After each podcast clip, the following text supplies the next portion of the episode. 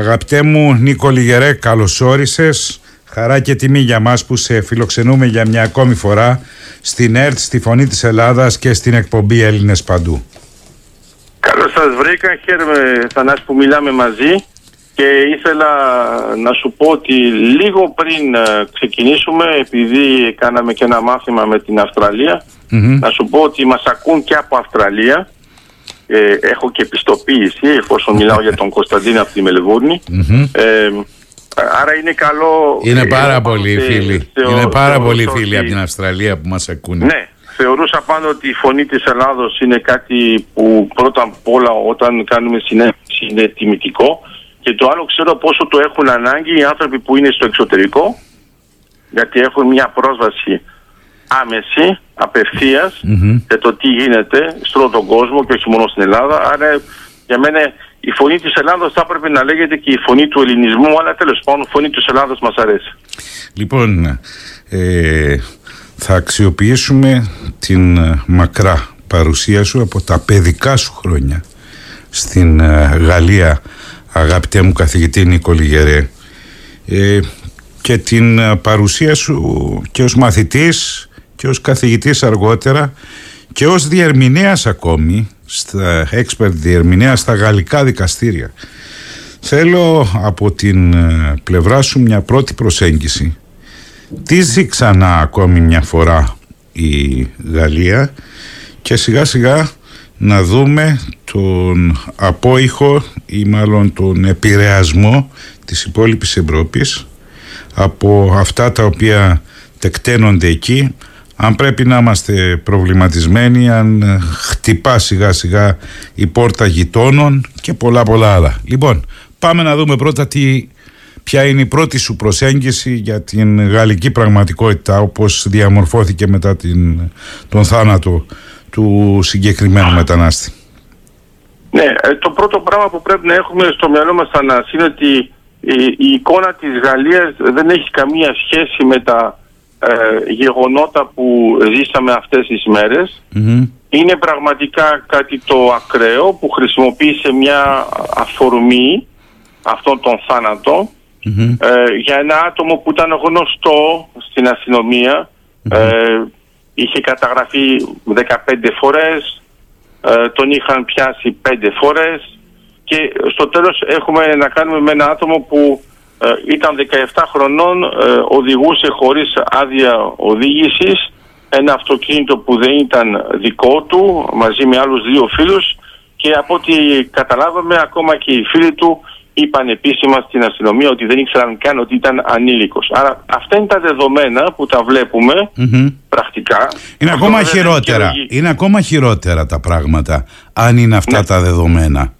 Αυτά είναι τα δεδομένα και να ξέρεις ότι οποιασδήποτε αναφορές γίνονται στα αυτά τα πρόσωπα ε, εκτός από το πρόσωπο που σκοτώθηκε οι άλλοι δύο αναφέρονται με άλλα ονόματα που δεν είναι τα δικά τους ονόματα για να μην υπάρχει ε, ένδειξη για την προέλευση. Και θέλω να σου πω, να σου πω ότι αυτό το πράγμα είναι κάτι το γενικό, είναι ένα θέμα της ε, ανοχής και της ουδετερότητας.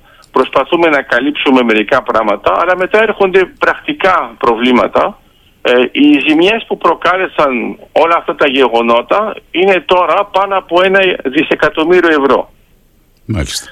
Για να καταλάβεις ε, πόσο είναι ακραία αυτή η κατάσταση, κανονικά όταν ένα κατάστημα έχει υποστεί προβλήματα ε, στις ασφαλιστικές εταιρείες πρέπει να κάνει τις δηλώσεις εντός πέντε Εδώ ο Μακρόν σε συνεργασία με τις ασφαλιστικές εταιρείες επέκτηναν αυτή την ημερομηνία ε, έως 30 μέρες που είναι πολύ σπάνιο να έχει γίνει κάτι τέτοιο.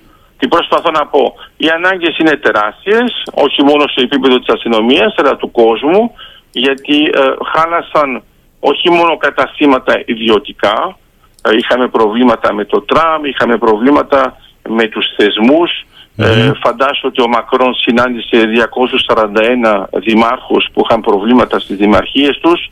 Είχαμε διάφορες απόπειρες και ένα πράγμα που δεν εξηγούμε ποτέ και επειδή έχουμε χρόνο εμείς μπορούμε να το αναλύσουμε είναι πώς βρίσκουν όλα αυτά τα πράγματα δηλαδή τον οπλισμό, τους όλμους όλα αυτά τα βεγγαλικά πώς βρίσκονται τόσο εύκολα. Και το άλλο είναι ότι καταλαβαίνουμε ότι υπήρχε ένα υπόβαθρο καθαρά πολιτικό και πολιτικάντικο θα έλεγα.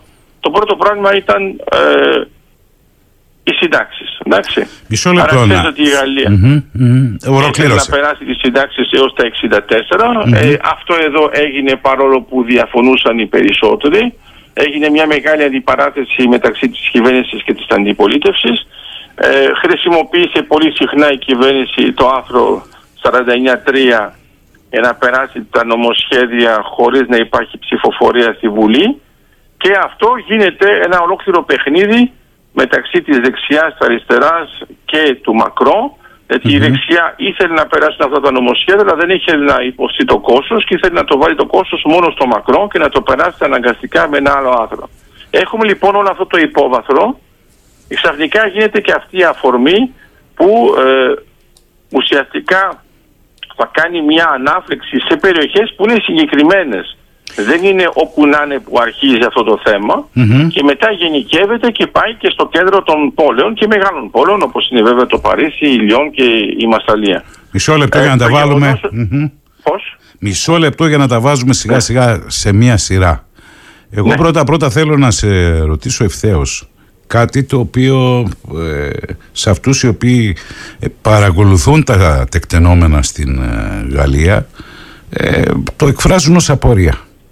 Λοιπόν, στις διαδηλώσεις των κίτρινων γυλαίκων που ασκούσαν ναι. έτσι ένα νόμιμο συνταγματικό δικαίωμα διαμαρτύρονταν η κυβέρνηση Μακρόν ενώ δεν κινδύνευε η δημόσια ασφάλεια δεν απειλούνταν ανθρώπινες ζωές, ιστορικά μνημεία λοιπόν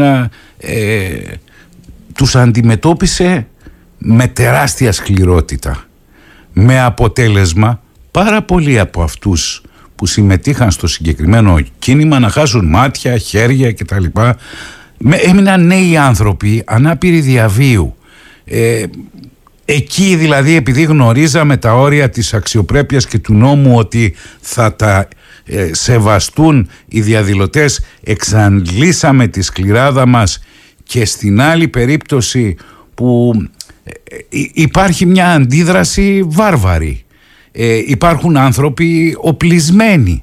Ε, θέλω να συγκρίνουμε τον τρόπο με τον οποίο αντιμετωπίζονται αυτές οι καταστάσεις διότι σε τελική ανάλυση έχουμε από το 2012 με τις τρομοκρατικές επιθέσεις σε παιδικούς σταθμούς με τις φαγές του 2015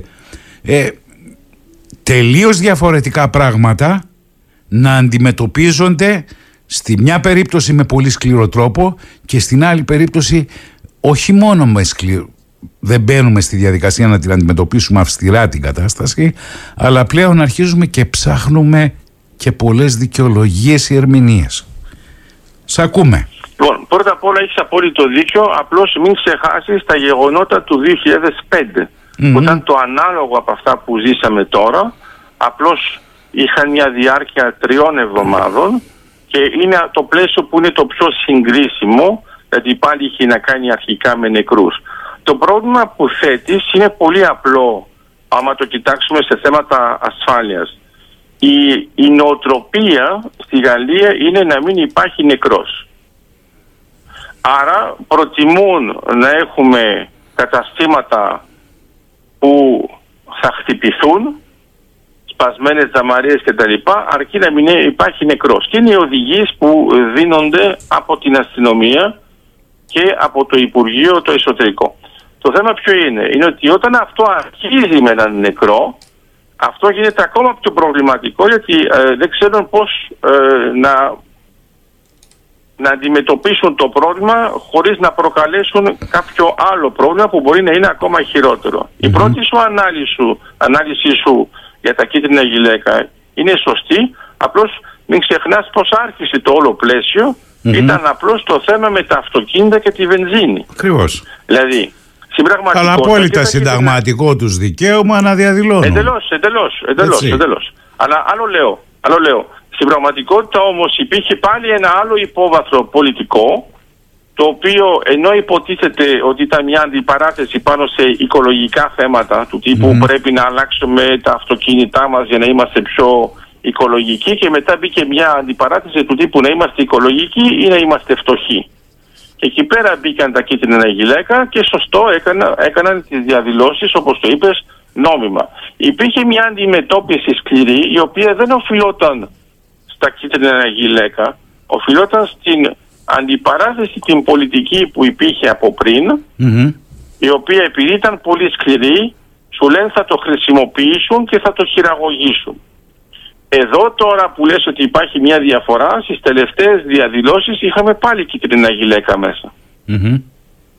Άρα, η, η διαφορά ποια είναι; Είναι ότι τα κίτρινα γυλαίκα, ε, αν θες, τουλάχιστον στην αρχή, ε, κυρούσαν μια στάση που ήταν εντελώς συμβατή με την γαλλική δημοκρατία του τύπου δεν πρέπει να κάνουμε κάποια παρανομία, θα κάνουμε τις διαδηλώσεις για να φανεί τι θέλουμε κτλ. Το θέμα είναι ότι οι ίδιοι μετά δεν κατάφεραν να ελέγξουν άλλες ομάδες που έμπαιναν στις διαδηλώσεις black blockers και αυτοί, αυτοί ερχόντουσαν για άλλο θέμα. Mm-hmm. Αλλά είχαμε πάλι μια κατάσταση του τύπου που είχαμε τώρα εδώ αμέσως.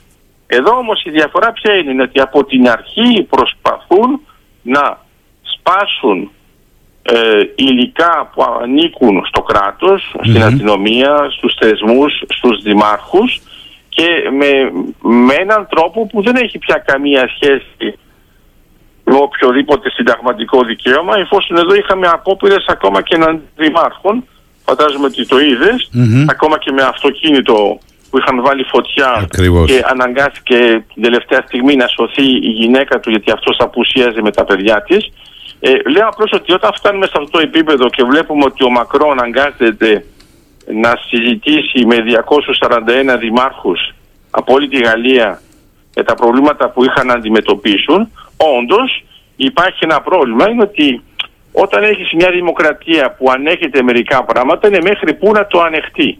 Και το θέμα είναι ότι η, η ανοχή η απόλυτη τελικά προκαλεί, όπως θα το λέγει ο Πόπερ για να το χαρεί ένας φίλος μας, ε, προκαλεί ουσιαστικά το αντίθετο παράδοξο. Δηλαδή ουσιαστικά όταν ανέχεσαι πάρα πολύ στο τέλος επιτρέπεις στους ανθρώπους που δεν ανέχουν απολύτως τίποτα να σου κάνουν ό,τι θέλουν. Ε, σε αυτό το σημείο φτάσαμε και αναγκάστηκε τώρα η Γαλλία να φέρει 45.000 αστυνομικούς για να μπορεί να, να διασώσει τα πράγματα και να ξέρεις ότι είμαστε σε μια εκκρεμότητα επειδή 14 Ιουλίου είναι η επέτειος η γαλλική της Επανάστασης αλλά συνήθως 13-14 έχουμε γεγονότα που έρχεται πολλοί κόσμος να παρακολουθήσει ε, τα βεγγαλικά κτλ. Αυτό να ξέρεις ότι το φοβούνται λίγο γιατί επειδή κλασικά το κάνουν όλοι θα είναι μια πολύ καλή ευκαιρία για να υπάρχουν και άλλα προβλήματα. Αλλά δεν, δεν τους επαρχεί που έχουν σταματήσει τα πράγματα τώρα, θέλουν να διαχειριστούν και αυτό το θέμα. Το να, λέω για να, μπούμε λίγο στην ουσία. Έτσι, μια ναι. ανωτελεία και πάμε στην ουσία του πράγματος τώρα. Διότι πραγματικά έχουμε κάποια ε, ζητήματα τα οποία ε, θα πρέπει να τα φωτίσουμε. Τι εννοώ, κατά καιρούς ε, είτε η Τεχεράνη είτε η Άγκυρα μπήκαν στη διαδικασία αν είναι δυνατόν να απειλούν την, ε, το Παρίσι γιατί δεν σέβεται τα ανθρώπινα δικαιώματα. Απ' την άλλη μεριά βλέπουμε εδώ και πάρα πολλά χρόνια και χρονικά το τοποθέτησες πάρα πολύ σωστά ότι έχουμε την εκδήλωση της αιμονής φιλών ή θρησκευτικών ομάδων να ξεχωρίσουν ολότερα από τον κορμό της Γαλλίας εν προκειμένου αλλά και άλλων χωρών και να ορίσουν αποκλειστικά σε κλειστές κοινότητες την ύπαρξή τους είτε αποφασίζοντας να παραμείνουν αμόρφωτοι πιστοί μόνο στα δικά τους χωρίς καμιά επαφή και επικοινωνία με το υπόλοιπο κοινωνικό σώμα. Ε, ένα έθνος ξένο μέσα σε ένα υπάρχον έθνος αλλά με πλήρη άρνηση ενσωμάτωσης. Όλα αυτά είναι στοιχεία τα οποία πιστεύει ο καθηγητής Νίκος Λιγερός ότι έχουν αξιολογηθεί στη γαλλική κοινωνία. Γίνεται σοβαρή συζήτηση ή μήπως κάτω από ορισμένα στερεότυπα, πολλά εκ των οποίων έχουν μεταφερθεί και εδώ στην Ελλάδα και επηρεάζουν το δημόσιο διάλογο, δεν έχουν ψάξει ακόμα τι ακριβώς συμβαίνει στον τόπο τους. Κοίτα, ότι το ψάχνουν, το ψάχνουν. Το θέμα είναι ότι η ανάλυση είναι λίγο πιο δύσκολη. Να σου πω τι γίνεται. Ε, όταν μιλάς έτσι ε, γενικά, μπορείς να μιλήσεις γενικά ως ένα όριο. Στην πραγματικότητα τι γίνεται με τους μετανάστες. Αρχικά έχουν με, να κάνουμε με τον πόλεμο στην Αλγερία. Όταν έρχονται οι πρώτοι μετανάστες είναι πιο πολύ για το εργατικό δυναμικό. Αυτοί έρχονται με τη βούλησή τους και ουσιαστικά ε, προσπαθούν να ενσωματωθούν σε μια κοινωνία με νέα δεδομένα. Τα προβλήματα που εμφανίζονται για τα οποία μιλάμε τώρα το παράδοξο είναι ότι εμφανίζονται στην τρίτη ή τέταρτη γενιά. Ακριβώς. Δηλαδή δεν μιλάμε τώρα για μετανάστες που έχουν έρθει πρόσφατα, είναι άνθρωποι που έχουν γεννηθεί στη Γαλλία κανονικά, οι γονείς τους είναι και αυτοί οι Γάλλοι αλλά έχουν το ε, αίσθημα και το συνέστημα ότι διαφοροποιούνται. Και γι' αυτό θα δεις πολύ απλά ότι θα δεις γιαγιάδες, μανά, μανάδες οι οποίες θα είναι εντυμένες κλασικά και τα εγγόνια τους και τα παιδιά τους θα είναι εντυμένα εντελώς μουσουλμανικά σαν να είναι μια αντιπαράθεση και εντός της οικογένειάς τους. Του τύπου ότι αυτοί πάνω κάτω συμβιβάστηκαν με τα γαλλικά δεδομένα. Το ποιο είναι το πιο αστείο της υπόθεσης; Είναι ότι η Γαλλία σε σχέση με την Ελλάδα είναι ένα κράτος που έχει διαχωρίσει την πολιτική με τη θρησκεία. Κατά συνέπεια είναι καθαρά κοσμικό. Άρα γενικότερα το βλέπουμε και στο πανεπιστήμιο και με τους μαθητές μας ε, εδώ και πολλά χρόνια δεν μπορούσες να μπεις στο πανεπιστήμιο με μια φορεσιά, με μια ενδυμασία που επιτρέπει στον άλλο να καταλάβει ακριβώς που είσαι. Και αυτό ήταν ήδη ένα θέμα. Το θέμα είναι ότι μετά τα γεγονότα και με το τσάλι και τα λοιπά, στην πραγματικότητα τα είδαμε κάπως διαφορετικά, άρα υπάρχει μια διεκδίκηση. Το πιο αστείο ποιο είναι; Έτσι αυτά τα παιδιά που νιώθουν ότι δεν είναι Γάλλοι, όταν πάνε στην Αλγερία, δεν τους νιώθουν Αλγερινοί ότι είναι Αλγερινοί. Άρα στην πραγματικότητα ε, ζουν σε μια ψευδέστηση, γιατί όντως υπάρχει μια απομόνωση, άρα υπάρχει μια χρήση και θα έλεγα και μια κατάχρηση της δημοκρατίας της Γαλλίας για να μπορούν να εκδηλωθούν επίσημα χωρίς να έχουν πρόβλημα και επειδή όταν μιλάς πολύ σωστά το είπες για τον πολιτικό έχουμε ένα παράξενο φαινόμενο το οποίο είναι αυτός που το παίζει θα είναι πιο εύκολα με κάποιον που είναι εναντίον της Γαλλίας. Αυτός που, που λέει ότι είναι άθεος θα είναι πιο εύκολα εναντίον του χριστιανισμού. άρα τι προσπαθώ να πω; Προσπαθώ να πω ότι παίζουμε με ένα political correct και η ιδέα είναι ότι ναι, να μην τα λέμε με αυτόν τον τρόπο για να μην θίξουμε κανέναν. Και στο τέλος καταντάμε να μην λέμε τα πράγματα με το όνομά τους. Αυτό λογοκρινόμαστε ακριβώς. Έτσι, αυτό λογοκρινόμαστε. Ναι, γιατί εδώ ακόμα και τα παιδιά που είναι μέσα στο ίδιο αυτοκίνητο αναφέρονται με άλλα ονόματα. Άρα λέω λοιπόν ότι όταν φτάνουμε σε αυτό το επίπεδο, ή να σου δώσω ένα παράδειγμα που μπορεί να είναι πιο πρακτικό και πιο γενικό, άμα κοιτάξεις κρατικό γαλλικό κανάλι και κοιτάξτε, ας πούμε, σου ανακοινώνει ποια μέρα είναι αύριο και ποιανού Αγίου. Δεν υπαρχει ποτέ η λέξη Άγιος. Αν κοιτάξεις ιδιωτικό κανάλι είναι γραμμένο του Αγίου Αυτό είναι θεσμικό. Και προσπαθώ να πω. Βασιζόμενοι πάνω σε αυτό το θεσμικό πλαίσιο της απόλυτης ας πούμε δημοκρατίας ε, στο τέλος καταντάμε να δεχόμαστε στη Γαλλία κριτικές από το Ιράν και αυτό για μένα είναι χιούμορ. Από την Άγκυρα. Αρχίζω πρώτα από το Ιράν, γιατί το ναι, Ιράν ναι. είναι και εδώ μιλάμε για Σουνίτες. Ακριβώς. Ωραία. Μετά όταν ακούμε από την Άγκυρα είναι και αυτό χιούμορ για ποιο λόγο; Γιατί υπάρχει μια μεγάλη αντιπαράτηση μεταξύ των Τούρκων και των Αραβών στη γαλλια Διότι θεωρούν οι Άραβες ότι οι Τούρκοι τους κλέβουν μερίδιο της αγορας Άρα δεν είναι ένα πράγμα που είναι συντονισμένος σε ένα ίδιο μουσουλμανικό πλαίσιο. Όχι, θεωρούν ότι μεταξύ τους είναι εχθροί. Και αυτό είναι κάτι που ανακάλυψαν οι Γάλλοι, γιατί δεν ήξεραν καλά το τουρκικό στοιχείο, ήξεραν πιο πολύ το αραβικό στοιχείο. Μάλιστα. Όταν λοιπόν το βλέπω τώρα επίσης, ε, δέχεται η Γαλλία κριτικές και από τον ίδιο τον Πούτιν μέσω της ρωσιας ο οποίος βέβαια δεν θέλει να μιλήσει πολύ για την αντιπίθεση της Ουκρανίας αλλά προτιμάει να μιλήσει για τα προβλήματα της Γαλλίας για να δείξει ότι αυτός που είναι σύμμαχος με την Ουκρανία έχει και αυτός προβλήματα. Ε, κατά λοιπόν έχουμε τη Γαλλία που ετοιμάζεται για τους Ολυμπιακούς Αγώνες να έχει κριτικές από την Ρωσία, το Ιράν και την Τουρκία. Εγώ θα έλεγα κατά παράδοξο τρόπο, να ελπίζω να το καταλάβεις με ποια έννοια το λέω, πάλι καλά.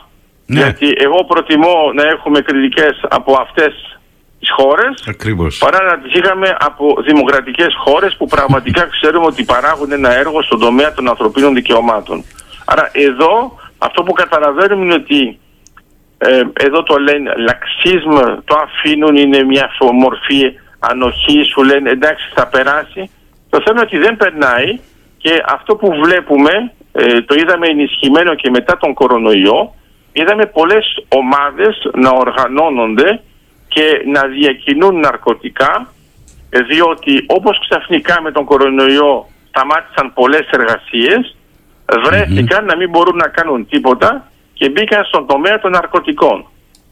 Αυτό ήταν ένα καινούριο φαινόμενο το οποίο έχει ακόμα μία ουρά, έχει λίγο, δηλαδή λιγοτερεύσει αλλά όχι σε βαθμό να εξαφανιστεί και αυτό ήταν πάλι ένα υπόβαθρο πάνω στο οποίο βασίστηκε και αυτή η κίνηση που δεν είναι μια απλή εκτόνωση γιατί υπάρχει και πολύ σε αυτές τις διαδηλώσεις οι οποίες ε, έχουν τη βαρβαρότητα όπως το είπες πολύ σωστά αλλά και χωρίς σκοπό. Και εννοώ με αυτό, δηλαδή δεν είναι κάτι στοχευμένο που σημαίνει κάτι το συγκεκριμένο. Εδώ ξέρεις ότι οι πλατφόρμες που επιτρέπουν τη μεταπόληση των πραγμάτων εντοπίσει ότι αυτοί που έσπασαν τα μαγαζιά ναι. τα διακινούν τώρα στο ίντερνετ φτιάχνοντας πλαστές ε,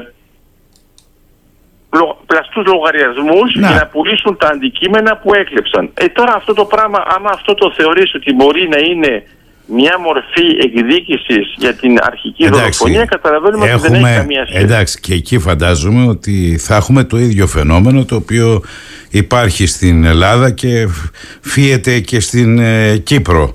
Μη κυβερνητικές ε, οργανώσεις ε, οι οποίες κάνουν business στο συγκεκριμένο κομμάτι. Λοιπόν, έχουμε, έχουμε όντως και αυτό. Στην Ελλάδα νομίζω ότι είναι ακόμα πιο έντονο και στην Κύπρο, αλλά υπάρχει όμως και στη Γαλλία γιατί υπάρχει πάνω δε αυτό το μείγμα που έχει σχέση με το πολιτικό, αυτό που είναι το πρέπον και πώς το παρουσιάζουμε και καταντάμε να μην μπορούμε να πούμε μια άποψη με στρατηγική και να τη λέμε μόνο με, με έναν πολιτικό ορθολογισμό που τελικά είναι τόσο ήπιος που στο τέλος δεν έχει κανένα νόημα. Λοιπόν, έχουμε από τη μια μεριά ε, στη Γαλλία για παράδειγμα εξαθλειωμένους πολίτες ε, και σε άλλες χώρες με τους οποίους δεν ασχολείται κανείς. Και την ίδια στιγμή βλέπουμε όλη, από όλη αυτή την περιγραφή που μας έκανες νωρίτερα ανθρώπους οι οποίοι είναι εκτός της κοινωνίας εχθροί της κοινωνίας με μια βάρβαρη προσέγγιση προς την κοινωνία της χώρας στην οποία γεννήθηκαν πλέον γιατί είπαμε ότι μιλάμε για τέταρτης και πέμπτης γενιάς ε, μετανάστες. Λοιπόν με τους οποίους ασχολούνται όλοι με τα αίτια της οργής αυτών των παιδιών ε, παρουσιάζονται σαν να φοβούνται πως θα θυμώσουν ακόμα περισσότερο. Από την άλλη μεριά, ο συσσωρευμένος θυμός κάποιων εξαθλειωμένων ανθρώπων ή η κοινωνία η οποία βλέπει ότι κάποιοι άνθρωποι δεν θέλουν να μπουν στην διαδικασία να λειτουργήσουν όπως ε, λειτουργούσαν παλιότερα οι μετανάστες που ξεπερνούσαν τους ντόπιους σε προκοπή και σε αξιοσύνη και σε δουλειά. Λοιπόν, μήπως η Ευρώπη και να φύγουμε από τη Γαλλία και επειδή λέμε για Ευρώπη και η Ελλάδα και η Κύπρος έχουμε ένα τεράστιο ζήτημα με το οποίο πρέπει να ασχοληθούμε, να συζητήσουμε χωρίς αυτολογοκρισία και να καταλήξουμε κάπου πριν είναι αργά. Απέναντί μας έχουμε κάποιους οι οποίοι λένε ή εσείς ή εμείς.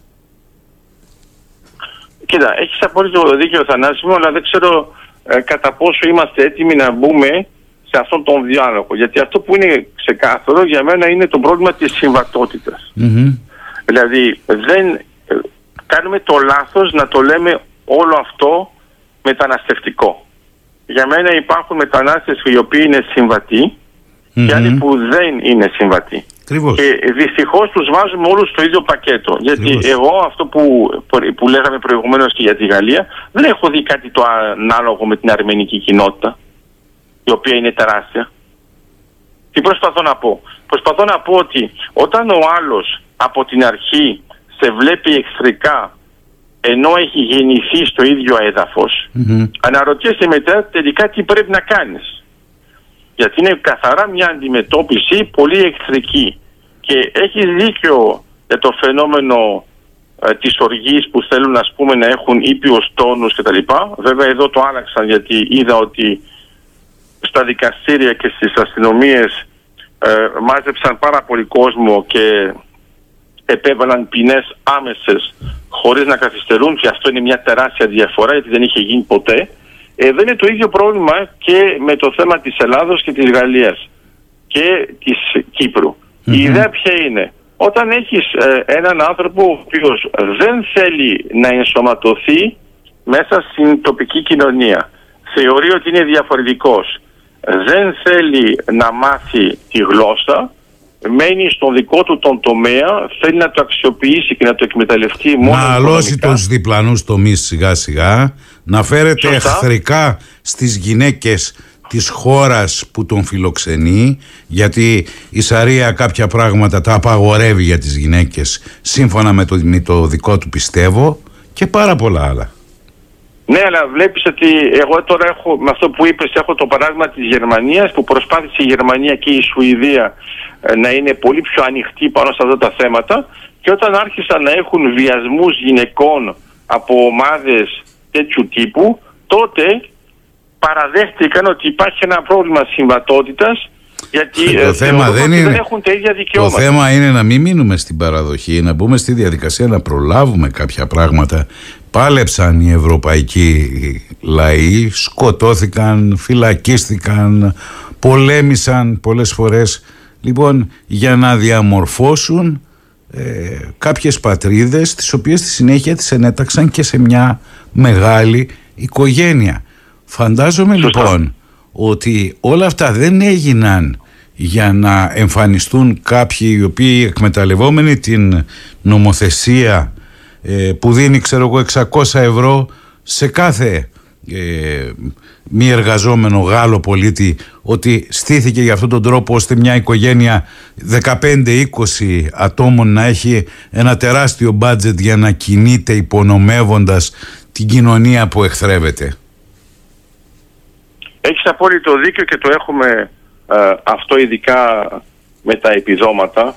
Το πρόβλημα ποιο είναι, είναι ότι όταν προσπαθείς να παρουσιάσεις τα πράγματα όλα με τον ίδιο τρόπο, εγώ το βλέπω ας πούμε ε, και στα δικαστήρια με το θέμα του πολιτικού Ε, όταν βλέπουμε ανθρώπους που δεν έχουν καμία ανάγκη και ζητάν πολιτικό άσυλο και βλέπεις ότι είναι καθαρά οικονομικοί μετανάστες, αλλά συνεχίζει όμως ο θεσμός να τους παρουσιάζει σαν ανθρώπους που έχουν ανάγκη γιατί υποτίθεται ότι στη χώρα τους βρίσκονται σε εμπόλεμη κατάσταση και είναι η πρώτη χώρα που θα βρεθούν, ε, καταλαβαίνουμε ότι δεν ακολουθούμε ουσιαστικά αυτό που προβλέπουν τα Ηνωμένα Έθνη, απλώς ακολουθούμε ένα διπλωματικό συμβιβασμό ε, για να κάνουμε ότι δεν υπάρχει πρόβλημα και ότι δεν, δεν μπορούν να, να εξελιχθούμε διαφορετικά. Στην πραγματικότητα μπορούμε να εξελιχθούμε διαφορετικά π.χ. σου δίνω ένα παράδειγμα για αυτό που έχει γίνει όταν μιλάμε τώρα για νέους μετανάστες σε πολλά σημεία της Ευρώπης ε, απαιτείται να γνωρίζουν τη γλώσσα. Γιατί είχαμε φτάσει στο επίπεδο να μην θέλουν καν να μάθουν τη γλώσσα με την οποία θα πρέπει να λειτουργήσουν μέσα σε μια χώρα. όταν δεν μαθαίνεις αυτή τη γλώσσα θέλει να πει τι, ότι θα ακούσεις μόνο την τηλεόραση από την χώρα προέλευσης αλλά το θέμα ποιο είναι το πρόβλημα; Δηλαδή όταν μιλάμε για τρίτη, τέταρτη, πέμπτη γενιά, ποια είναι η χώρα προέλευσης; Και τι σημαίνει πια αυτό το πράγμα. Και σημαίνει λοιπόν μια αντιπαράθεση η οποία είναι δομική.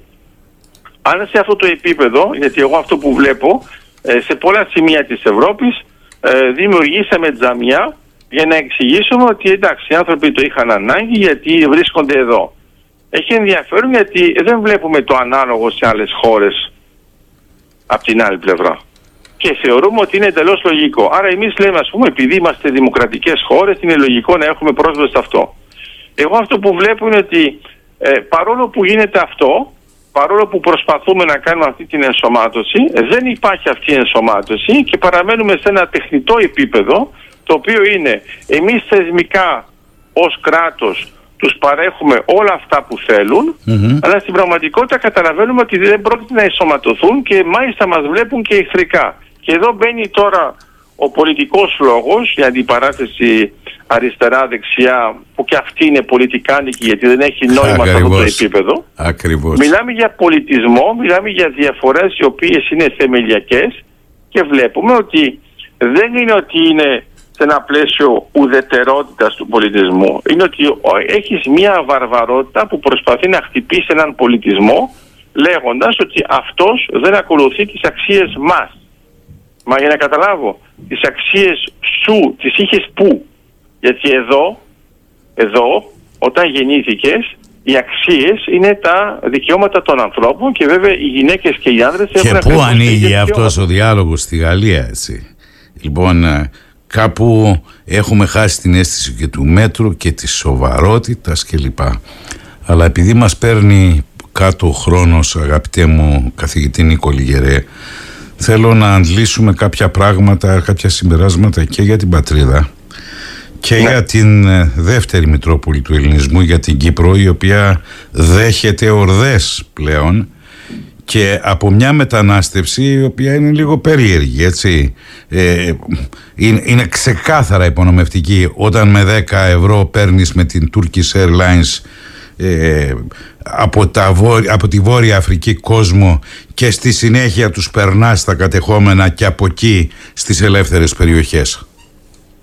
Έχεις απόλυτο δίκιο και ε, δεν είναι μόνο αυτό ε, γιατί στην αρχή το είπες κάπως με έναν ήπιο τρόπο εγώ νομίζω ότι αυτό μπορούμε να το ονομάσουμε γεωπολιτική μετανάστευση. Δηλαδή στην πραγματικότητα υπάρχει ένας γεωπολιτικός στόχος που δεν έχει καμία σχέση με τα ανθρώπινα δικαιώματα. Από την άλλη πλευρά έχουμε τις λεγόμενες ΜΚΟ που το παρουσιάζουν μόνο σαν ανθρωπιστικό πρόβλημα και βλέπουμε ότι και στην Ελλάδα και στην Κύπρο ε, έχουμε υποστεί ένα τεράστιο πλήγμα πάνω σε αυτό γιατί πολύ απλά ε, δεν ξέρουμε πώς να το αντιμετωπίσουμε ορθολογικά γιατί δυστυχώς δεν κάνουμε κανέναν διαχωρισμό πάνω στις έννοιες του πολιτισμού, του στόχου και έχουμε και το παράδοξο, όπως το ξέρεις, έρχονται στην Ελλάδα και στην Κύπρο και τους λες ποιος είναι ο στόχος σας, είναι να μπω στην Ευρωπαϊκή Ένωση. Και τους λες, μα είστε στην Ευρωπαϊκή Ένωση. Αλλά όχι, όχι, ο Ευρωπαϊκή Ένωση εννοώ. Ε, πάει στην πιο Ευρωπαϊκή, ναι, ναι. Άρα θέλω να πω ότι ξεκάθαρα για αυτούς είμαστε μόνο και μόνο ένα πέρασμα για το οποίο αδιαφορούν παντελώς και επειδή αυτό Πρέπει να επαναπαυθούμε γι' αυτό εδώ γιατί πολύ γρήγορα μπορεί να έχουμε μια αντικοινωνία. Να σου πω προχθές δεν ξέρω αν υπέπεσε στην αντίληψή σου προχθές ναι. με αφορμή τα γεγονότα τα οποία συζητούμε εδώ και τόση ώρα στην Πάφο της Κύπρου έκαναν ναι. διαδήλωση οι μουσουλμάνοι φωνάζοντας Αλαχού Ακμπάρ και κατα, ε, καταγγέλλοντας τα γεγονότα της Γαλλίας. Λοιπόν, κάπου το πράγμα έχει ξεφύγει. Συμφωνώ απολύτως. Απλώς αυτό που έλεγα είναι ότι ε, όταν έχουμε μία έλλειψη αξιολόγησης και ε, διαχωρισμού των δεδομένων, τα βάζουμε όλα μαζί. Δεν πρέπει να υπάρχει μια ηρεμία σε σχέση με το θέμα. Γιατί ξέρουμε ότι υπάρχει μια χειραγώγηση εκ μέρους της τουρκιας Άρα η Τουρκία εκμεταλλεύεται αυτούς τους ανθρώπους χρησιμοποιώντας το θρησκευτικό όπλο και στο τέλος καταντάμε να έχουμε στις πατρίδες μας, γιατί μιλάω και για την ε, Ελλάδα και για την Κύπρο, να έχουμε στις πατρίδες μας ανθρώπους οι οποίοι λειτουργούν εντελώς εχθρικά και δεν θέλουν καμία ενσωμάτωση, θέλουν απλώς να καταλάβουν ένα έδαφος το οποίο χρησιμοποιείται από την Τουρκία ουσιαστικά να δημιουργήσει μια δολιοφθορά επιτόπου ενώ εμείς παραμένουμε σε μια συζήτηση περί ανθρωπίνων δικαιωμάτων. Και εγώ ρωτάω, από τη στιγμή που τα κατεχόμενα είναι παράνομα και οποιοδήποτε θεσμός των κατεχόμενων είναι παράνομος από τα ψηφίσματα των Ηνωμένων Εθνών. Πώς εμείς δεχόμαστε να έρχονται από τα κατεχόμενα να έρχονται μετά στην Κύπρο και να λέμε ότι αυτό είναι νόμιμο και πρέπει να τους σώσουμε. Μα γιατί συνεχίσαμε να μιλάμε για το έγκλημα πολέμου, τον επικισμό της ε, Κύπρου, το γεγονός ότι η Τουρκία διαμόρφωσε στο κατεχόμενο τμήμα πλειοψηφία επίκων σε βάρος του, του 18% των Κυπρίων που βρισκόντουσαν εκεί και εμείς ακόμα συζητάμε για διζωνικές δικοινοτικές ομοσπονδίες στη βάση ποιων πραγμάτων; Έχεις απόλυτο δίκιο. Το θέμα ξέρεις ότι ο υπηκισμό αποτελεί έγκλημα πολέμου. Έγκλημα πολέμου, ακριβώς. Ναι, γιατί το, ξεχάσαμε; Ε, δεν το ξεχάσαμε γιατί υποτίθεται ότι μιλάμε για το political correct και σιγά σιγά προσπαθούμε να μην λέμε τα πράγματα με το όνομά τους γιατί νομίζουμε ότι θα πάνε καλύτερα. Εγώ δεν νομίζω να πηγαίνουν καλύτερα γιατί πολύ απλά ε, φτάνουμε στο όριό τους. Όταν φτάσαμε σε κάποια φάση να μας λένε να κάνουμε ένα δημοψήφισμα για το σχέδιο ανάγκη, θα πάει το ίδιο πρόβλημα. Nice. Άμα δεν υπήρχε μια αντίσταση του κυπριακού λαού, ε, δεν θα είχαμε βγάλει αυτό το αποτέλεσμα. Γιατί μην το ξεχνάμε, ε, αυτό έγινε πριν 19 χρόνια. Ε, θέλω να φανταστείς την κατάσταση στην οποία θα ζούσαμε αν είχε περάσει το σχέδιο ανάν. Μα μας την περιέγραφαν όλοι αυτοί ότι ερχόταν ο Αρμαγεδόνας ε, αμέσως την, από την επομένη του, του δημοψηφίσματος. Λοιπόν, ε, και λέω όλοι αυτοί οι οποίοι είχαν ταχθεί υπέρ του ναι, είτε πρόκειτο για πολίτες της ε, Κυπριακής Δημοκρατίας. Α, εννοείς ότι μας είτε, έλεγαν ότι θα μας είναι καταστροφικό ότι, το αποτέλεσμα. Ναι, ναι, ότι έρχεται το Αρμαγεδόν. Ναι, βέβαια. Εντάξει, το βλέπουμε μετά από 19 χρόνια και βλέπουμε ακριβώς πώς έχουμε εξελιχθεί σε θέματα ΑΟΣ, υδρογονανθράκων κτλ. Ε, στην πραγματικότητα αυτό όμως που γίνεται, επειδή μιλούσαμε για τους ανθρωπους ε, το θέμα είναι ότι ε, εγώ λυπάμαι που εκμεταλλεύονται και τους ίδιους τους ανθρώπους γιατί ε, φαντάζομαι ότι άλλα τους λένε οι Τούρκοι για την πραγματικότητα της Φυσικά. κατάστασης όταν τους φέρουν ε, μετά βλέπουν, βρίσκονται αντιμέτωποι με μια άλλη κατάσταση και στο τέλος όμως θα τα βάλουν με τους ε, Κύπριους, θα τα βάλουν με τους ε, Έλληνες, με τους Ελλαδίτες ε, και δεν θα πούν τίποτα εναντίον των Τούρκων που τους έφεραν εκεί. Για μένα αυτό είναι το πρόβλημα. Είχαμε, είχαμε ε, δύο φορές τεραστίων διαστάσεων προκλήσεις από τον επανεκλεγέντα πρόεδρο της ε, Τουρκίας. Η μία με την, ε, το ναυάγιο του Αλλιευτικού στην ε, ανοιχτά της Μεσσηνίας και οι άλλοι με τις προσεγγίσεις τους που αφορούσαν στα γεγονότα στην Γαλλία. Συνεχίζει όμως η Ευρωπαϊκή Ένωση να καταβάλει το αντίτιμο της πολιτικής Ερντογάν να πλημμυρίσει μουσουλμάνους, ριζοσπάστες, ε, προπονημένους, ε, περασμένους από σχολεία και στην Ελλάδα και στην Κύπρο και σε όλη την Ευρώπη. Και ταυτόχρονα να κουνά και το δάχτυλο των δικαιωμάτων. Με μια φράση γιατί θέλω να πάμε στα, σε όσο χρόνο έχουμε στα ελλαδοτουρκικά και στο κυπριακό. Ναι. τι, καλούμαστε ως χώρες ε, πρώτης εισόδου να κάνουμε Ελλάδα και Κύπρος και τι καλείται η Ευρώπη πλέον να κάνει ε, από τη στιγμή που βλέπουμε ότι ζητήματα όπως αυτά που παρακολουθήσαμε στην Γαλλία είναι πολύ πιθανόν να ξεσπάσουν και σε πολλές πολλές άλλες χώρες. Εγώ λέω κάτι πολύ απλό γιατί χρησιμοποίησες μια έκφραση που είναι χαρακτηριστική είναι ε, χώρες πρώτης εισόδου.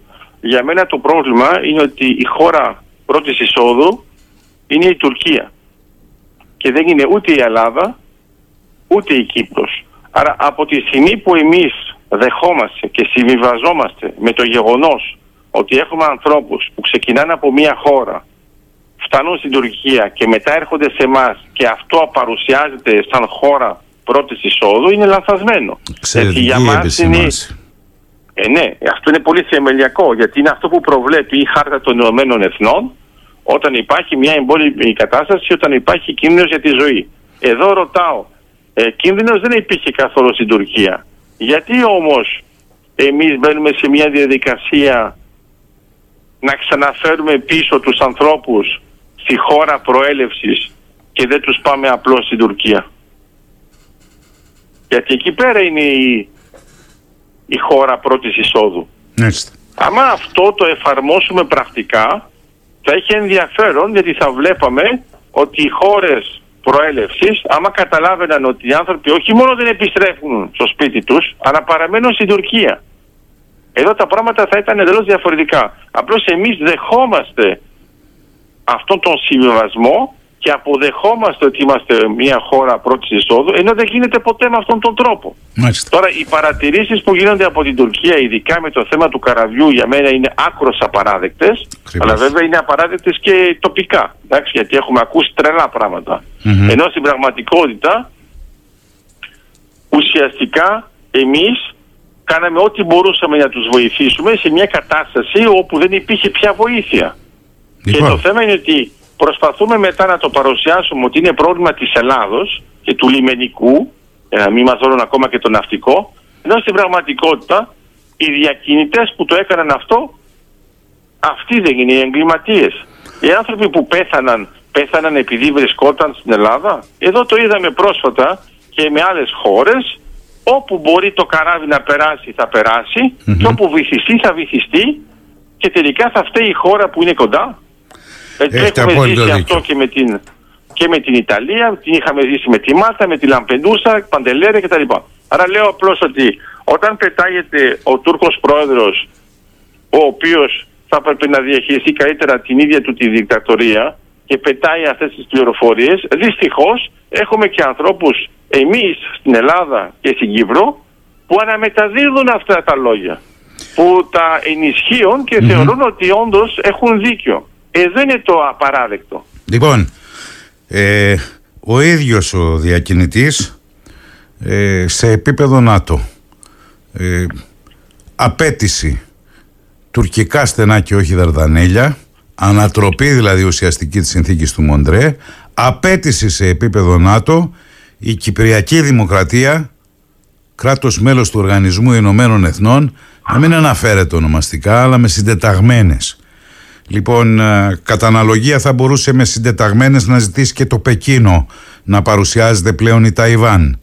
Ε, είναι κάποια πράγματα τα οποία συμβαίνουν όμως τη στιγμή που παριστάνουμε ότι υπάρχει μορατόριο, τη στιγμή που ζητάμε από την ε, Δύση την προσέγγιση και την βοήθεια, τη στήριξή της για να υπάρξει επανέναρξη των συνομιλιών για την ε, Κύπρο. Δεν λέω καλός ή κακός, δικό σου θέμα αγαπητέ μου καθηγητή Νίκο Λιγερέ, ε, να προσεγγίσεις και τον τρόπο με τον οποίο η Τουρκία σέβεται μια υποτιθέμενη ηρεμία που έχουμε συν, ε, συνομολογήσει και από την άλλη μεριά τον τρόπο με τον οποίο εμείς βαυκαλιζόμαστε ότι είμαστε στην αρχή ενός νέου δρόμου. OK, okay. ένα πρώτο πράγμα να το διευκρινίσω και ελπίζω να το πάρεις με αγάπη Δεν πρέπει να λέμε συμφωνία Μοντρό, είναι σύμβαση. Σύμβαση, ναι, σωστά. σωστά. Ωραία. Η σύμβαση Μοντρό, κάτι που από ό,τι φαίνεται δεν το ξέρουν και πάρα πολύ, ξεκινάει το 1936. Ωραία αυτή η σύμβαση είναι φτιαγμένη για να έχει μια διάρκεια 20 ετίας. Είναι αυτό που είναι γραμμένο στο τελευταίο του άρθρο. Άρα μόνο το θέμα που αφορά την ελεύθερη διακίνηση είναι αυτό που δεν έχει αν θες ε, μια ημερομηνία λήξης αλλά η ίδια η σύμβαση σταματάει στα 20 χρόνια, δηλαδή στο 1956. Όταν μετά την αφήσαμε να λειτουργήσει, στην πραγματικότητα την αφήνουμε ε, με ένα ε, έμεσο τρόπο. Και να ξέρεις επίσης ότι μπορεί αυτοί που την υπέγραψαν, γιατί μερικές φορές ξεχνάμε και ποιος την έχει υπογράψει, γιατί η σύμβαση Μότρο είναι η Γαλλία μέσα, είναι βέβαια η Ελλάδα, είναι βέβαια η Βουλγαρία και η Ρουμανία με το Ηνωμένο Βασίλειο και την Τουρκία. Μην ξεχνάς επίσης ότι ήταν μέσα και η Αυστραλία. Ακριβώς. Τι προσπαθώ να πω. Όταν μιλάμε για τη Σοβιετική Ένωση που έχει υπογράψει, μιλάμε τώρα για την Ρωσία και την ουκρανια πρέπει να μην ξεχνάμε επίσης άλλες δύο χώρες. Την πρώην Ιουγκοσλαβία και την Ιαπωνία. Αυτές οι χώρες μπορούν να καταγγείλουν τη σύμβαση Μοντρέ και Και αυτό μπορεί να ανακοινωθεί δύο χρόνια πριν. Τι εννοώ, γιατί κάνω αυτή τη διευκρίνηση. Γιατί την έχουμε σαν να υπάρχει έτσι και δεν μπορεί να κάνουμε απολύτως τίποτα. Αν υπάρχει κάτι που δεν μας αρέσει, μπορεί πολύ εύκολα να την καταγγείλουμε και να μην υπάρχει Το γεγονός τώρα ότι θέλουν να αλλάξουν την ονομασία έχουν το δικαίωμα να το προτείνουν, αλλά πρέπει να το συμφωνήσουν όλοι. Ακριβώς. Εγώ δεν ακούω ποτέ ότι πρέπει να το συμφωνήσουν όλοι και γίνεται απλώς μια μονομερή κίνηση και λέω ή έχεις μια σύμβαση Μοντρέ η οποία αποτελεί ε, μια διεθνή σύμβαση και κατά συνέπεια τα συμβαλόμενα μέρη πρέπει να συμφωνήσουν όταν κάνεις μια τροποποίηση ή απλώς είναι στη διάθεση της Τουρκίας και τότε για ποιο πράγμα μιλάμε. Άμα κάνουμε τα δύο και τα διαχωρίσουμε θα καταλάβουμε ότι η Τουρκία με τίποτα δεν έχει δικαίωμα να το κάνει Ωραία. και βέβαια... Πάμε στην Κύπρο γιατί μας κυνηγάει ο χρόνος. Πάμε στα της Κύπρου. Ναι, απλώς τελειώνω λέγοντας ότι επειδή είναι μια συμφωνία του 36 δεν μπορεί ας πούμε να έχεις ένα νατοϊκό πλαίσιο που γεννιέται το 49 να προσπαθεί να σου πει ότι εγώ μπορώ να το τροποποιήσω. Άρα δεν πρέπει να το κοιτάζουμε νατοϊκά το θέμα, πρέπει να το κοιτάζουμε σε, σε σχέση με τη σύμβαση. Όσο αφορά τώρα την Κύπρο, το που έχει ενδιαφέρον είναι τα κατεχόμενα θα έχουν και αυτά συντεταγμένες.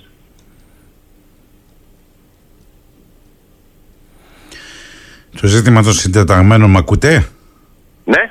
Το ζήτημα των συντεταγμένων δεν ε, τίθεται όμως φαντάζομαι σε αντιπαραβολή ανάμεσα στην νόμιμη Κυπριακή Δημοκρατία και το στα ξέρω, κατεχόμενα. Το εκεί το πάω. Τι προσπαθώ να πω. Από τη στιγμή που έχουμε ένα κράτος το οποίο είναι νόμιμο, αναγνωρισμένο από τα Ηνωμένα Έθνη, εντός της Ευρωπαϊκής Ένωσης, ε, δεν μπορείς να κάνεις μια τέτοια κίνηση και από τη στιγμή επίσης που έχουμε κάνει και την άρση του εμπάργου από την πλευρά της Αμερικής που ήταν από το 87 και έληξε τώρα με αυτές τις νέες συμφωνίες καταλαβαίνουμε ότι μπορεί να θέλει ό,τι θέλει η Τουρκία αλλά δεν είναι καν ούτε συμβατή με τον εαυτό της γιατί μην ξεχνάς ότι αυτή θεωρεί ότι τα κατεχόμενα είναι ανεξάρτητο κράτος από το 83.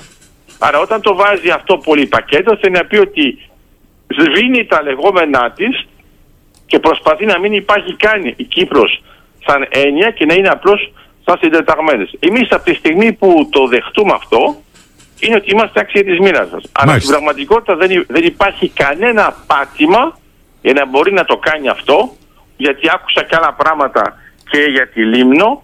Είναι ένα πράγμα που πρέπει να είναι ξεκάθαρο, να ξέρεις ότι υπάρχει μια νομοθεσία που λέει ότι η Λίμνος δεν μπορεί να χρησιμοποιηθεί για ε, νατοική άσκηση σε φάση ναι, είναι τα αποτελέσματα της αποχώρησης από το τον ΝΑΤΟ. Η δεύτερη παράγραφος λέει πολύ ξεκάθαρα ότι σε φάση πολεμική η Λίμνος και βέβαια μπορεί να χρησιμοποιηθεί ως νατοική βάση. Άρα είναι ξεκάθαρα τα πράγματα λοιπόν, και δεν μπορούμε να κάνουμε καμία σύγκριση. Θέλω θερμά να σε ευχαριστήσω. Θα δεσμευτούμε ότι θα κουβεντιάσουμε και επειδή ο Μαύρος Ιούλης του 1974 μας ε, ε, επιβάλλει να συζητήσουμε κάποια πράγματα. Θα τα ξαναπούμε τα περί Κύπρου και των ελλαδοτουρκικών ε, προοπτικών μετά το μορατόριο εντός ή εκτός εισαγωγικών.